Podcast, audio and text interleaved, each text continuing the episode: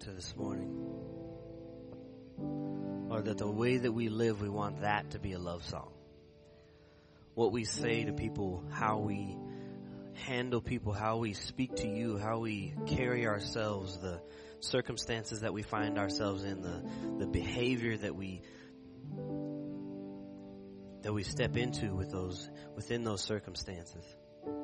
Lord, all of that is supposed to be a love song to you, a love story back to you. Because we don't want to get to a point where we, uh, with the way that we're living, that you overpaid for what you're getting back. Lord, we want to give back to you what you deserve. And that's 100% of all of what's in us. At every moment, in every circumstance, and in every situation beseeching you, fervently and urgently asking for your direction. Lord, we want that to be a love song. We want to love you with the way that we live. So, Holy Spirit, we pray that you would be here in this moment, on this day. Speak through this message. Holy Spirit, we need more of you in this room. We always say we're not going to move forward until you are with us. We refuse to take a step without you. So this morning we, we ask for more, more, more. Have your way this morning, Lord. We want your will to be done. We love you. We thank you. We need you. In Jesus' name, everybody said, Amen. You can be seated. Welcome this morning trust that everybody is, is doing all right. I always say every Sunday, thank you for being here. You could spend your time anywhere else, but you choose to spend it with us. So we're humbled by that. I'm humbled by that. Could we grab those lights back there? And then the ones in the back as well, so you guys can see. Today is uh, it's an interesting Sunday. Not in that it's any different from any other Sunday, but we are going to continue in Nehemiah, and at the same time, today's Palm Sunday. Uh, it's the day that Jesus walked into Jerusalem, so we have to touch on that. We have to talk about that. Uh, but what's interesting, I love it, is that where we're at in Nehemiah is a perfect segue into Palm Sunday. And it is completely um, the Spirit and God who lets those things run into each other like that. Uh, and so I'm just in, in, awe of what the Lord does with us, um, His plan, getting us from one place to the other, and um, just the fact that these, where we're at Nehemiah, um, connecting this to the triumphant entry is uh, something that we're going to look at today. I'm just um, happy that the Lord let these two things be smashed together because honestly, I didn't want to get away from Nehemiah, but at the same time, hey Palm Sunday, you gotta gotta touch on that. It's kind of a responsibility to do that um, with Easter coming up. But two weeks ago, we finished up Nehemiah. Finished up the the prayer of Nehemiah. Uh, it took us, you know, about four, excuse me, eight weeks to get through that. Um, about two months, and his prayer probably lasts every bit of a minute and a half. But as we broke that prayer down, we saw how Nehemiah's heart towards the Lord how Nehemiah's heart was changed in some circumstances, but also how he approached the heavenly throne. That's important. How we pray is important. And we saw that through Nehemiah in his prayer. And then we opened up chapter 2. See, the end of chapter 1, Nehemiah made a request. He asked for favor with this man, and this man was the king at that time. He was a cupbearer. Cupbearer is a pretty big job. So in the beginning of chapter 2, we actually see Nehemiah's prayer get answered. Now, the interesting thing about the opening up of chapter 2 that we talked about last week was that it was the Lord's doing, the Lord's circumstance that He set up. It was His arena and His timing. His what? His divine timing. That Nehemiah, all he did, he, he just prayed fervently day and night. He didn't know that it was going to be four months. We saw that in the beginning of chapter 2. There's a date there. Well, in the beginning of chapter 1, there's also another date, and that gives us a timeline. So we took that timeline and called it 120 days. All right? It could have been a little bit more, a little bit less, because we don't have specific days. We saw in Haggai that he gave us specific days. Well, that's not the case in this one. So if you think about it, could have been from December. We um, landed on that with the, the Jewish calendar to April with the that being our timeline. It could have been the beginning of December, the end of April. That's five months actually. So what I'm just trying to say is we just called it 120 days, but some things happened within that 120 days that we pulled out. That Nehemiah had no idea after day 68 if the Lord was going to answer his prayer when he still had to get up and go to work. He was fervently um, burdened with having to go back to Jerusalem and build this wall. And he prayed about that. We saw the prayer day and night for 120 days. He didn't know if it was the 96th day that the Lord was going to answer his prayer, but it, it, that doesn't matter. It matters that every single day he woke up and he got on his knees. And then guess what? He just went to work. And the Lord granted him favor in front of the king, which in that time, had you come in with a messed up face or a sad face or whatever, he said, look, I don't really want you around anymore and I'm going to kill you off with your head. So Nehemiah had favor every single day. He never showed up with a sad face. All right. That brought us into Nehemiah 2, where we see the answering of this prayer. That was a, an arena in which the Lord chose to answer. And I came at you guys with this statement that He being God, is in time, on time, every time. Amen? He's in time, on time, every time, and he's never late. And that's because he has a plan. I want you to hang on that word. He's got a plan. And that plan is perfect. Like I said, he's never been late in that plan. Everything. When I use the word everything, that's an extreme. it's interesting that in our marriage counseling, we try to get couples to get away from using extremes like every everything always all the time because you don't always leave the dishes out. You don't always not do the laundry. You know, there's times where you do it, you know, hey, give me some credit, you know what I'm saying? So we try to stay away from those extremes. But here we can marry that extreme. That every single time the Lord has always been on time and every time he's shown up. And that in and of itself, ladies and gentlemen, is a reason to praise the Lord every single day. Amen? And I'm hoping that we do that. That you can see that what you've stepped into in your life, in your circumstances and in situations, they have not always been easy, but the Lord's always been there. And I know that He's tried to show you that, whether we've been paying attention to it or not. But again, those 120 days, that was not a set time period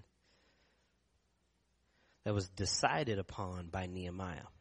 That's just how long it took.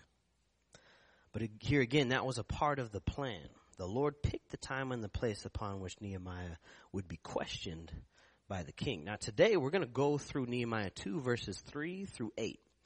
And there's a lot of stuff in here. I'm going to try to get through this, not quickly, but what I want to do is, is make sure that we don't miss what's going on here. And then we're going to jump to Matthew 21 1 through 17, and we're going to read about the triumphant entry. But there's something else in those 120 days that is significant that I, I want to bring to the table today. Now, can we get that scripture up on the on the screen? The Nehemiah 3. Here we go. I could not get past verse 4 in my study. We're going to go through verses 3 through 8. We're going to read it, and there's a lot of stuff in there. But there's something in verse 4 that I believe is so important to not overlook. Um, like I said, sometimes in the word, if you read past something too quick, you can miss it, miss the significance of it. I, I kind of equate that to an eastern Colorado town. If you blink, pass right through it. We don't want to do that with the scripture. I just encourage you guys, when you open up the word, Number one, to open up the word every single day, but that you slow down. It's okay to slow down. For whatever reason, I could not get past verse four, but I'm gonna I'm gonna read this to you, and we're gonna open this up just a little bit. Uh, verse three: I said to the king, "Let the king live forever." Why should my face not be sad when the city, the place of my father's tomb, lies desolate and its gates have been consumed by fire? Now, before I go on, the king basically asked Nehemiah, Why are you sad? Now, for the king to even ask that is a big, big thing. Instead of him just not even caring and saying, Look, you're sad, get out of here. He asks him, Why are you sad? And this is his response. Verse 3, but then verse 4 Then the king said to me, What would you request? So I prayed to the God of heaven. We're going to come back to that. Now let's keep going. I said to the king, If it pleases the king, and if your servant has found favor before you, send me to Judah, to the city of my father's tombs, that I may rebuild it. Then the king said to me, the queen sitting beside him, How long will your journey be? And when will you return? So it pleased the king to send me, and I gave him a definite time. Verse 7. And I said to the king, If it pleases the king, let letters be given me from the governors of the provinces beyond the river, that they may allow me to pass through until I come to Judah. And then the last verse for today. And a letter to Asaph, the keeper of the king's forest, that he may give me timber to make beams for the gates of the fortress, which is by the temple, for the wall of the city, and for the house to which I will go. And the king granted them to me because the good hand of my God was on me. All right. He, here's the, the answering of the prayer. This boy was on his knees with a burden that wasn't just, oh, you know what? I think I need to do this. It, it, it, it tells us that he wept and he mourned for days over this. So he got on his knees and he prayed. We saw that prayer. He goes before the king. The king answers. Here's the favor. We just read right through it. Now, I told you to hang on this word plan, that the Lord has a plan. Now, I don't want to get to this too quick, but those gates and the fact that it's Jerusalem has something to do with the triumphant entry. All right? It's all connected. We're going to get there. But before we get there in verse 3, let's get verse 3 back up there. We see Nehemiah responding with a real response.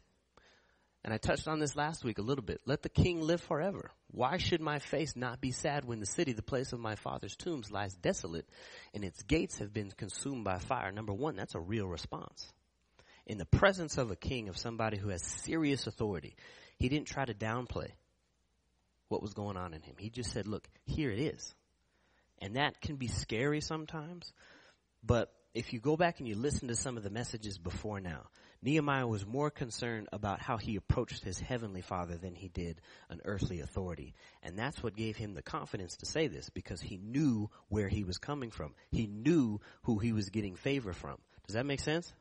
So he comes with a real response. Ladies and gentlemen, if you want to be real, you got to know where you came from. You have to understand the power that sits behind your sternum.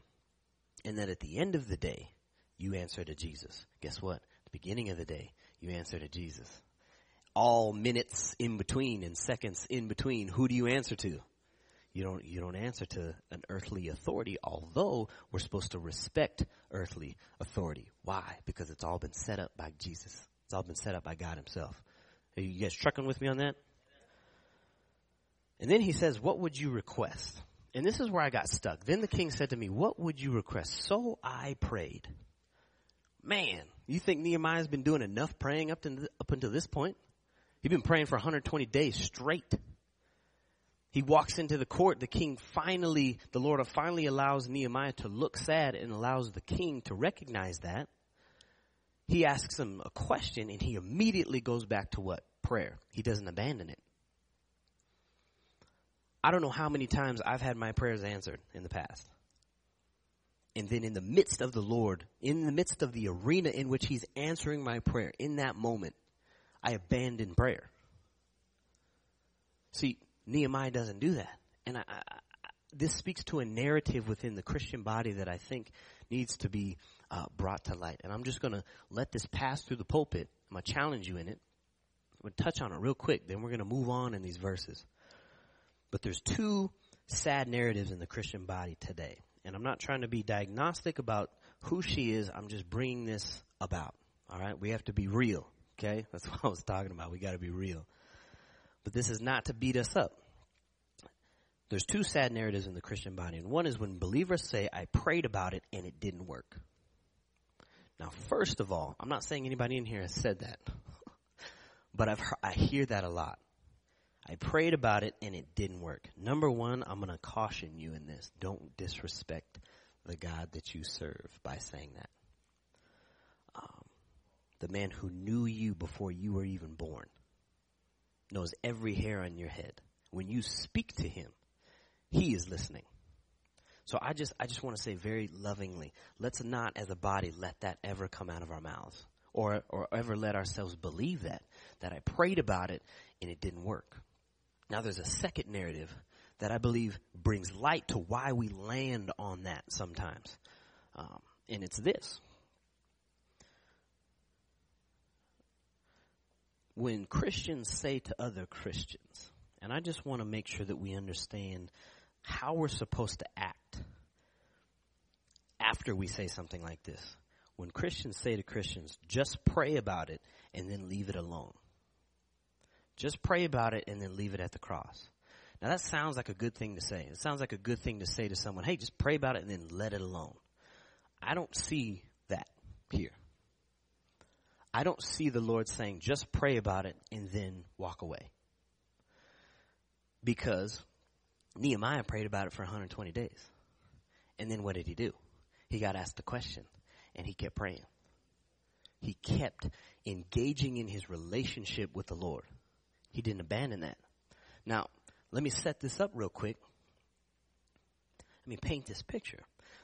That what I'm not saying is to not make your request known. All right. The Lord wants us to be specific in our request to Him. Matthew 7 7. So we can understand that He's not saying don't ask. He's saying by all means ask me. That's His desire. Nehemiah had been asking for almost four months. Now Nehemiah displays a behavior in those 120 days of prayer and also this snapshot of a moment in verse 4.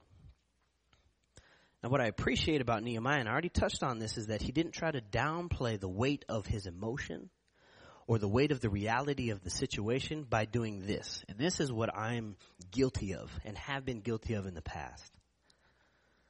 When we say just pray about it and leave it, what I try to do and have tried to do in the past is I'm just not going to think about it. I'm not going to pay it any attention. And I'm not going to con- uh, um, let me let me get back to my notes. I'm sorry.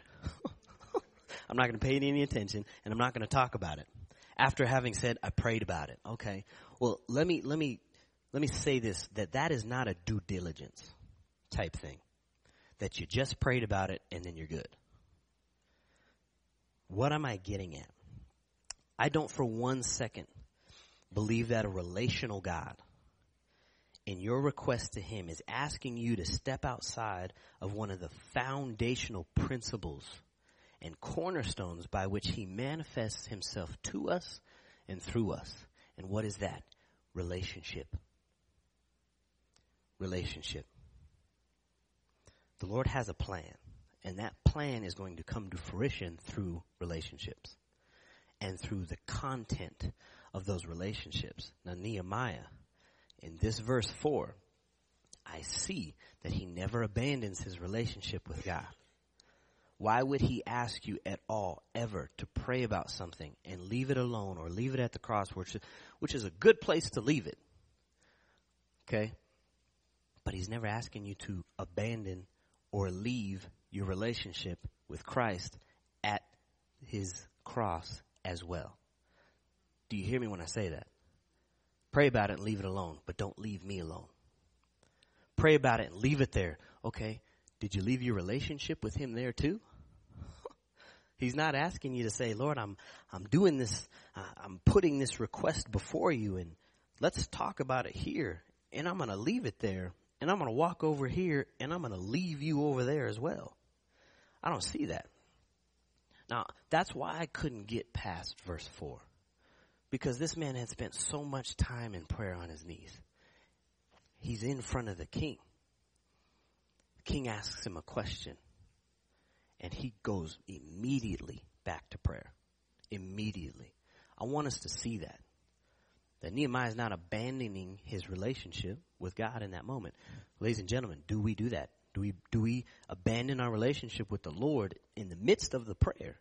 Subconsciously or consciously? I'm not saying you consciously say, hey, I'm stepping away from this. But I don't want to skip over this one. So it's me proclaiming the word to you saying and asking you a question within your requests that you put in front of Jesus. He's asking you to take him along with you throughout the entire process because there's a plan in it. Amen.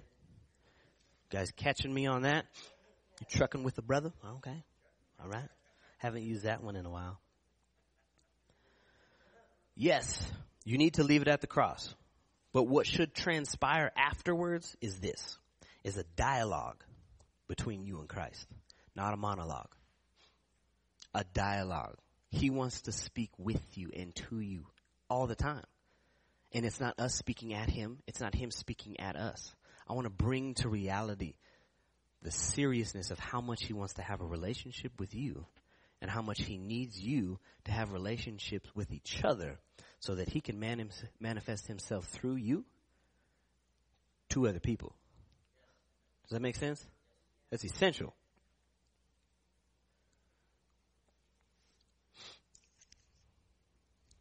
Now, what I believe this did, and there's a principle within verse 4 as we move from verse 4 into verse 5, is that because of his continual pressing into his relationship with God, it was the praying day and night that did something. It activated that relationship. How do we expect to benefit from a relationship with Christ when we don't do relationship type stuff with Christ? You want to benefit from a relationship with Jesus, you have to step into a relationship with Jesus. so you can get relationship type stuff. You can get him working in your life. How do I know that to be true? The scripture says, as we draw near to him, he draws near to us. That's it. As we step in, he steps more towards us as well. But there's also another biblical basis for this activation. Now, real quick, do we have um, Proverbs 16:3? I'll get this up here. And I told you guys to hang on to this word plan. Within those 120 days, Nehemiah didn't just pray about it and then kind of leave it and keep talking to the Lord about it as much as, here's what I want you guys to understand that in the midst of your praying, the Lord's going to download into you a plan for something. And He wants you to be specific about it. And how do I know that Nehemiah was specific about it? That transpires in verses 5 through 8 on how Nehemiah spoke and shot with precision after the king asked him something. He didn't shoot from his hip. He didn't just say, oh, you know, I think I kind of need, this would be nice, thanks. No, that boy said, look, I need this, I need this, and I need it now. Within those 120 days, I don't know what happened. I don't know what the Lord was saying to Nehemiah in, in detail. But nonetheless, he was formulating a plan in him. When you activate that relationship, when you continue to speak to him, he downloads stuff into you. Stuff that comes out, things that come out at a moment of God's choosing. But this is Proverbs 16:3, and this is what I believe Nehemiah did for those 4 months. It says, "Commit your works to the Lord, and your plans will be established." Commit the way you think to the Lord. Commit the way that you act to the Lord. Commit your idea of what the end result will be to Him. And in the process, in the 120 days, in the four months, He might move some things around. You know what? He can do that because He's God. he's got a plan. He's got it all figured out. But as we see in verse 5 through 8, which we're about to read, Nehemiah's plans were established because he spent his time committing his way and his works to the Lord. Do you guys see that? Do you hear that? All right. One more. Proverbs 3 6. Let's put that one up there. In all your ways, acknowledge him, and he will make your path straight. Nehemiah spent time on his knees making sure that God knew God was God in his life over everything. Period. Start to finish. And in everything that he did, the king asks him a question, and what does he do? Verse 4 So I prayed. He's acknowledging the Lord in all his ways, and he's going to make his paths straight. So on that day, before the king in that arena, plans were established, and a plan was set in motion for Nehemiah.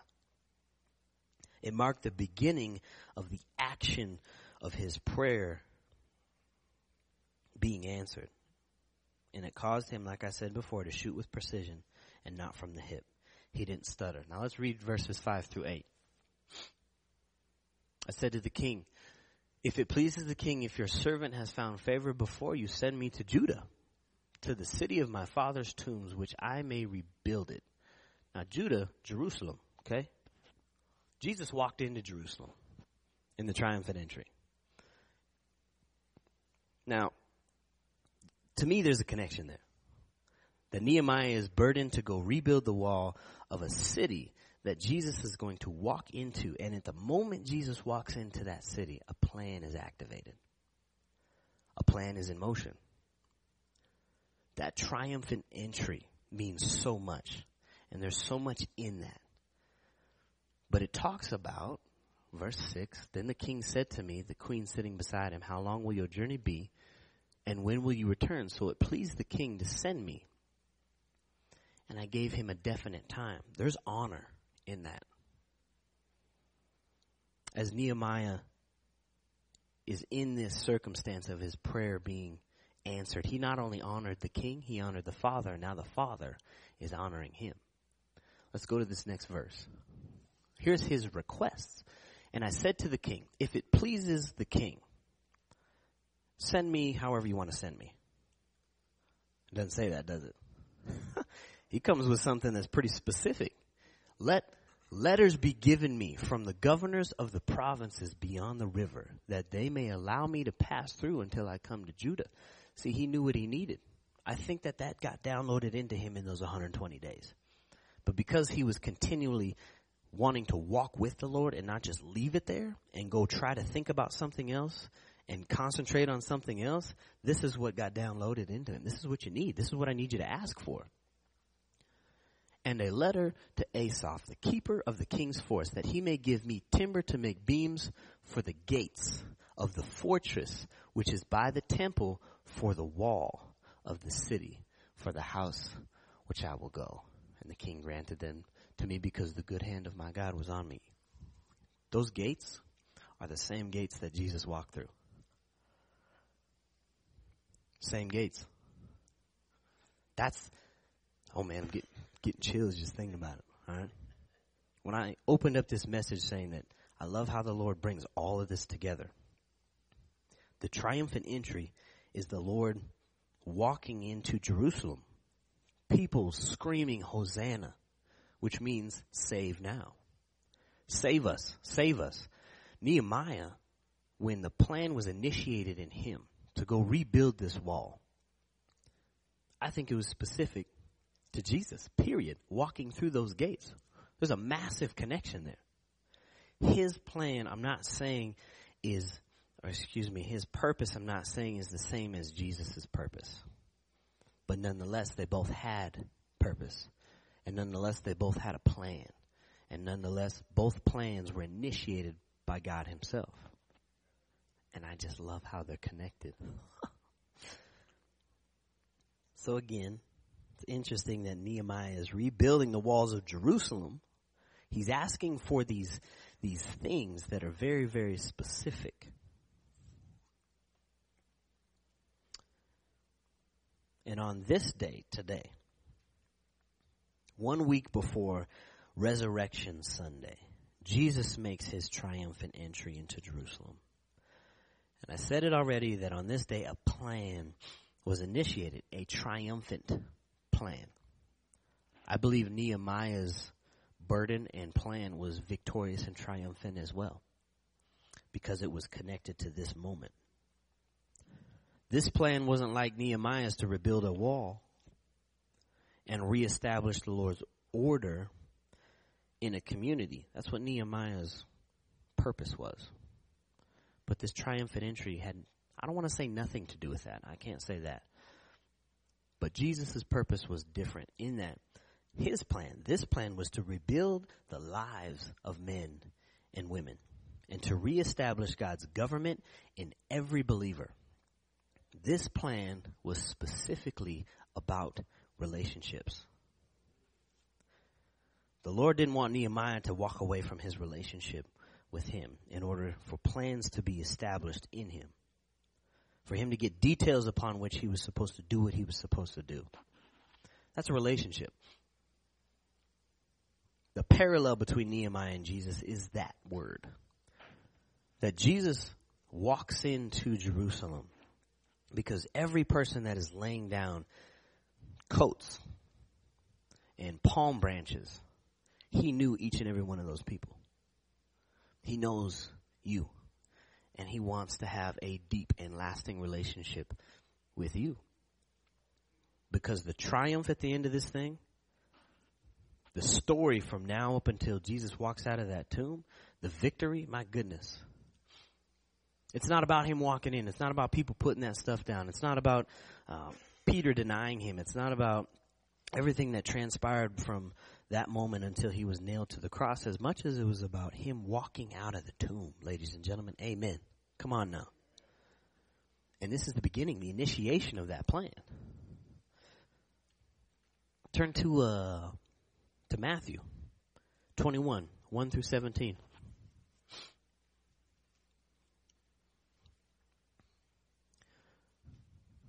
I'm just going to read this real quick. And this is the this is the triumphant entry.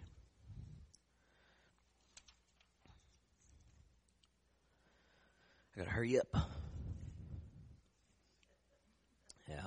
They only give me 25, 30 minutes on a Sunday morning. It's not enough. It's not enough. Okay. So Matthew 21, 1 through 17. And I love when I hear the, the pages um, turning. Because that means you, you got your word. Or the, the swiping. I don't know if you really hear that, but the swiping of the, yeah. when they had approached Jerusalem and had come to Bethlephage of the Mount of Olives, I'm pretty sure I butchered that word. Then Jesus sent two disciples, saying to them, Go into the village opposite you, and immediately you will find a donkey tied there and a colt with, with her. Untie them and bring them to me. If anyone says anything to you, you shall, or you shall say, The Lord has need of them, and immediately he will send them. This took place to fulfill that will, that uh, excuse me. This took place to fulfill what was spoken through the prophet. Say to the daughter of Zion, behold, your king is coming to you, gentle, gentle, and mounted on a donkey, even a colt, the foal of a beast of burden. The disciples went and did just as Jesus had instructed them, and brought the donkey and the colt, and laid their coats on them, and he sat on the coats. Now most of the crowd spread their coats on the road and others were cutting branches from the trees and spreading them in the roads. The crowds going ahead of him and those who followed were shouting, Hosanna to the son of David. Blessed is he who comes in the name of the Lord. Hosanna in the highest. Hmm. When he had entered Jerusalem, all the city was stirred, saying, Who is this?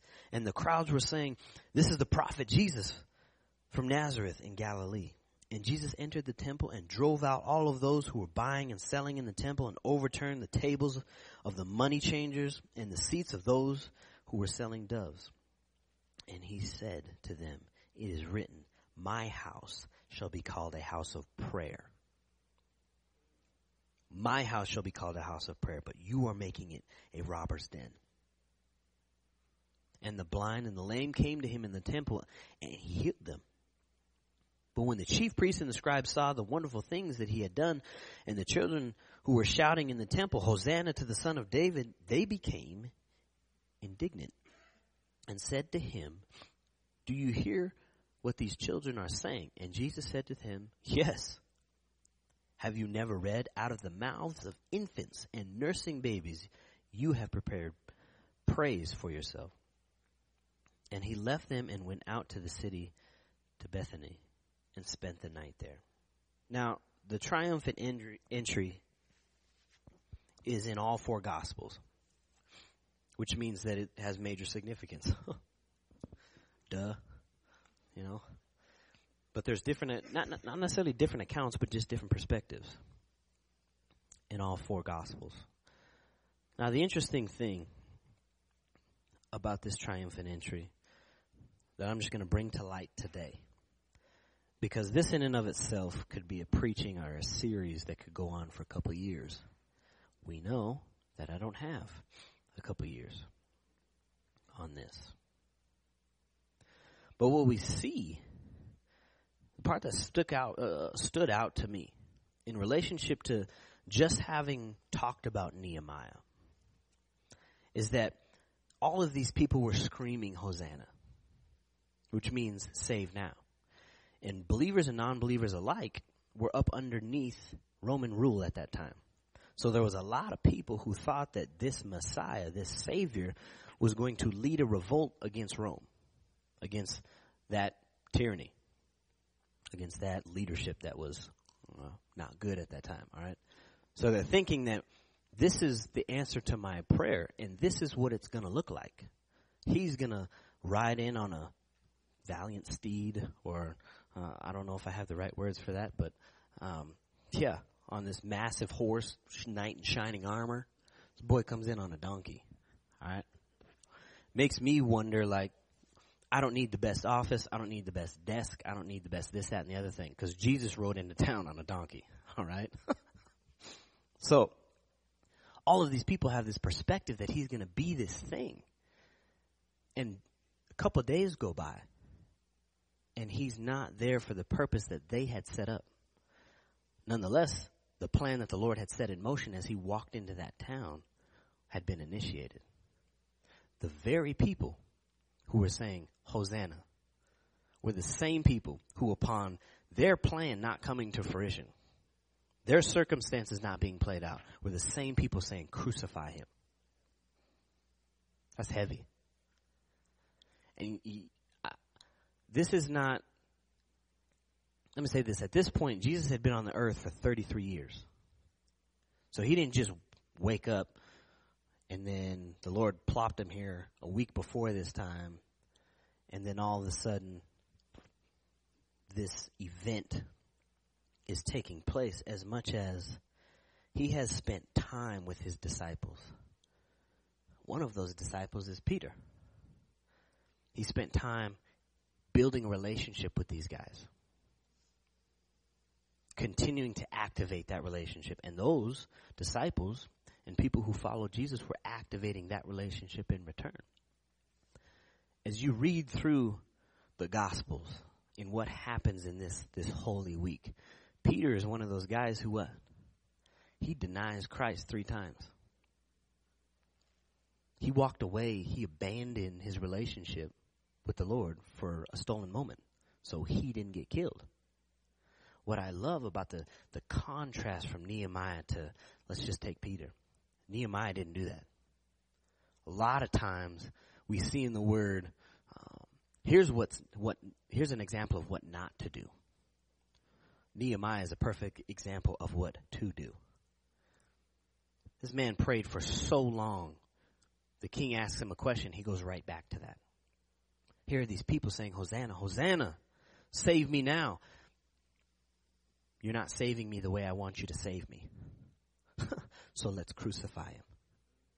That's heavy. This triumphant entry, there's so much more to it.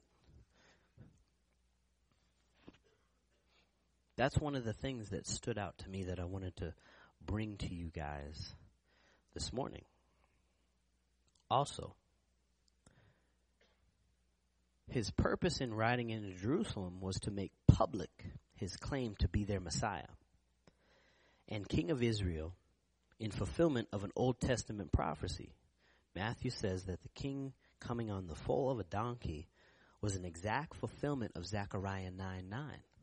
It was the fulfillment of a plan, of his divine plan, his divine will being initiated. Now we're going to get to Resurrection Sunday.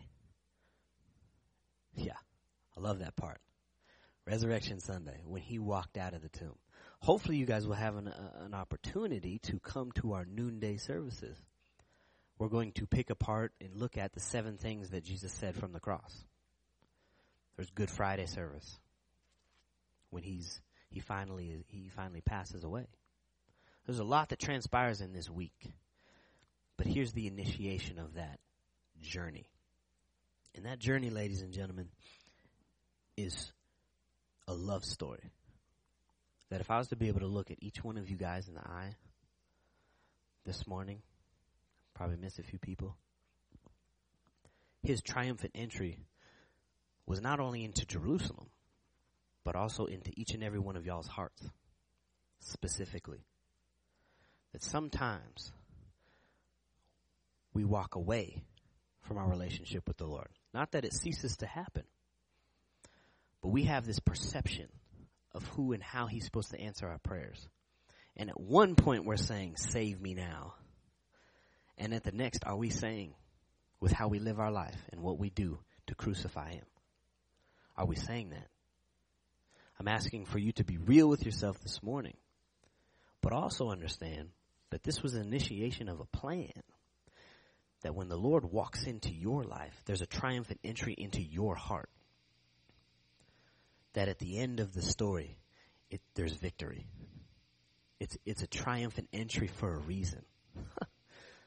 so that because he walked out of the tomb, we can have access and we can have a relationship. Does that make sense? Good. Good.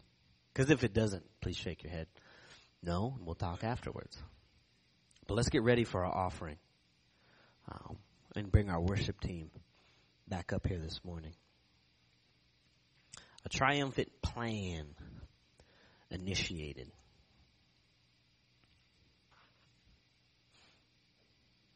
I so appreciate Nehemiah's behavior and posture, not only towards earthly authority. Can we keep those backlights on for me? Thanks. Um, and can you, did we turn those off? Can we flip those back on? Uh,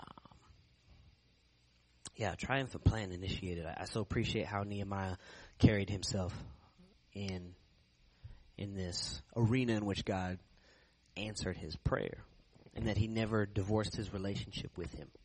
So I'm just asking you guys this morning that if we have stepped away to step back and if you are currently in to step even closer to where Jesus has you.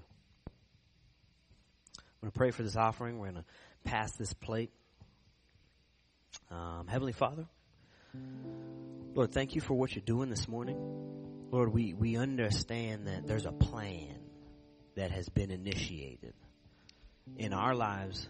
But Lord, on this day, some however many years ago, there was a plan that was initiated when you walked into Jerusalem.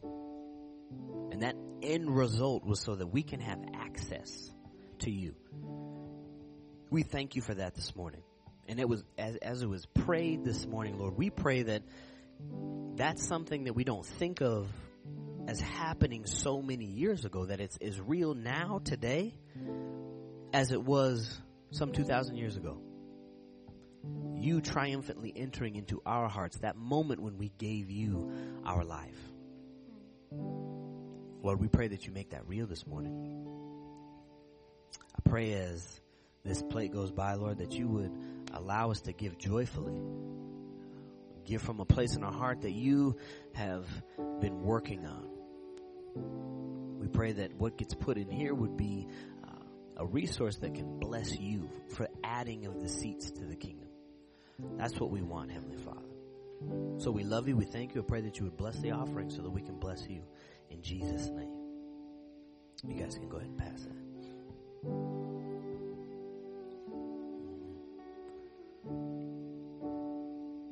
So maybe there's an individual or multiple individuals in here who you haven't yet made that that step, cross that threshold to where you have access to the throne. You've received Christ into your life for the first time and you've prayed that specific prayer saying, Lord, I'm a sinner, which separates me from you. But because of what you did this week, dying on the cross, and not only that, but walking out of the tomb, I now have access to you and can be connected to you. Maybe you've never you've never prayed that before. If today's a day where you feel like the Lord, well, let me just say this: you don't feel like it. You know God's moving on you to make that leap, to take that step. First, I'm just going to ask everybody. Let's stand up. Let's let's let's close for today. But if that's you, to simply just raise your hand. And we got people ready to pray with you, to pray you through that, to make that commitment to Christ. So right now, Heavenly Father, if there's anybody in this room who you've been moving on, Lord, wants to transfer the trust from you, from themselves to you, knowing that they can't do it on their own, but they want to make you their Lord and personal Savior, where their name will be written in the Lamb's Book of Life for eternity, Heavenly Father. That's that's what you're looking for. If there's anybody today who you've been moving on, God, I pray that you would just release them. That you put your hand up in the air and we'll pray with you. Thank you, Jesus. Father. And if anybody in this room is serious about their walk with Christ and wants to dive into a deeper relationship with Him, it's called discipleship. It's learning what the red letters say about following Christ. If anybody in here wants to step into a deeper level of discipleship, we have means by which to help you out with that. If that's something that the Lord has put on you in this moment, again, just raise your hand. We'll have somebody come talk to you and give you some information. But we want to deepen our relationship with the Lord. Thank you, Jesus. Thank you, Jesus. Before we close, before we have our time with the Lord here, I don't do this often. But if anybody in the in the course of that message had a word dropped into them for this morning that's corporate for the body, I'm going to say now's the time to release that. And it could be anybody. It doesn't have to come from our leadership. You could be could have been driving here this morning and the Lord drops something into you and you know that's not the the pizza that you ate last night. Jesus speaking to you. I just want to give you an opportunity to bring that if that's in you. Hallelujah. And that's okay. Heavenly Father, you're doing something this morning. You have initiated plans within us for something that is greater than us. We saw in Nehemiah, Lord, that you, you did something in him before you did it through him. Lord, you, you may be doing something in us right now, but we know that you want to do something through us. And Lord, thank you for the triumphant entry into Jerusalem, Lord, where you came uh, on a donkey, Lord, not on some amazing horse and all dressed in royalty and knight in shining armor, Lord. You, you came to have a relationship. You came humble. Lord, you want us to do the same, to be humble, but also to understand that, Lord, there's victory at the end of this thing. There's victory in the middle of it. There's victory at the beginning. so Heavenly Father, as we close, Lord, if there's, if there's business that needs to be done with you this morning, a simple thank you or Lord, confession, Lord, the, the, the, the, the altar is open for that. And I pray that you would move on us this morning to recalibrate our hearts with you. So thank you, Jesus. Let's sing this song and, and we'll close.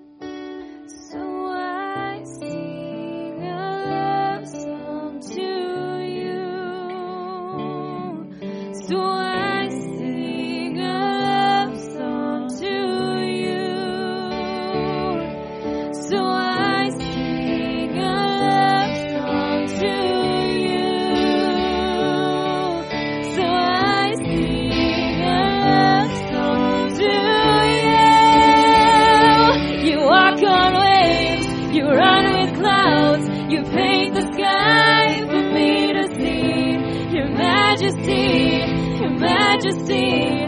So I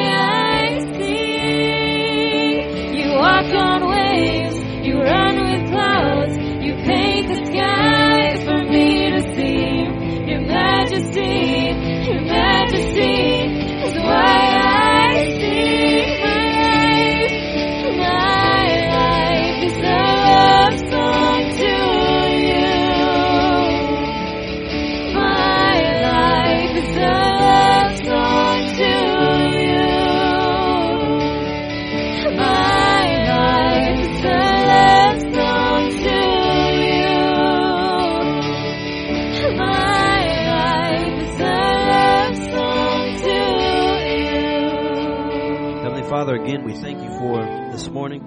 We thank you for life, Lord, that you woke us up. And from the time that we wake up to when we put our head back on that pillow, Lord, I pray that our life could be a love story. It could be a love song to you, just saying that you didn't overpay for what you're getting in return.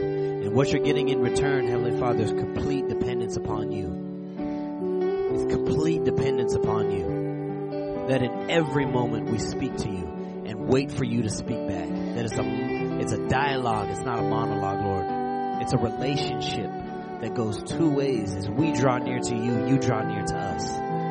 Heavenly Father, thank you for what you're doing this morning, what you're doing in us on an individual level, in a corporate level. It is by your will, your power, and your might, not by our own. Lord, we submit to you this morning. We submit to your spirit and what you're doing. Pray that as we go from this place, this congregation, these people are covered by the blood of the Lamb and by the Holy Spirit, Lord, that the enemy has no jurisdiction in these people. The enemy has no jurisdiction at all in this place, Lord. Protect them. Go before them. Come after them. And Lord, continue to pursue them. We love you. We need you. We thank you for who you are. In Jesus' name, everybody said, Amen. You're free to go.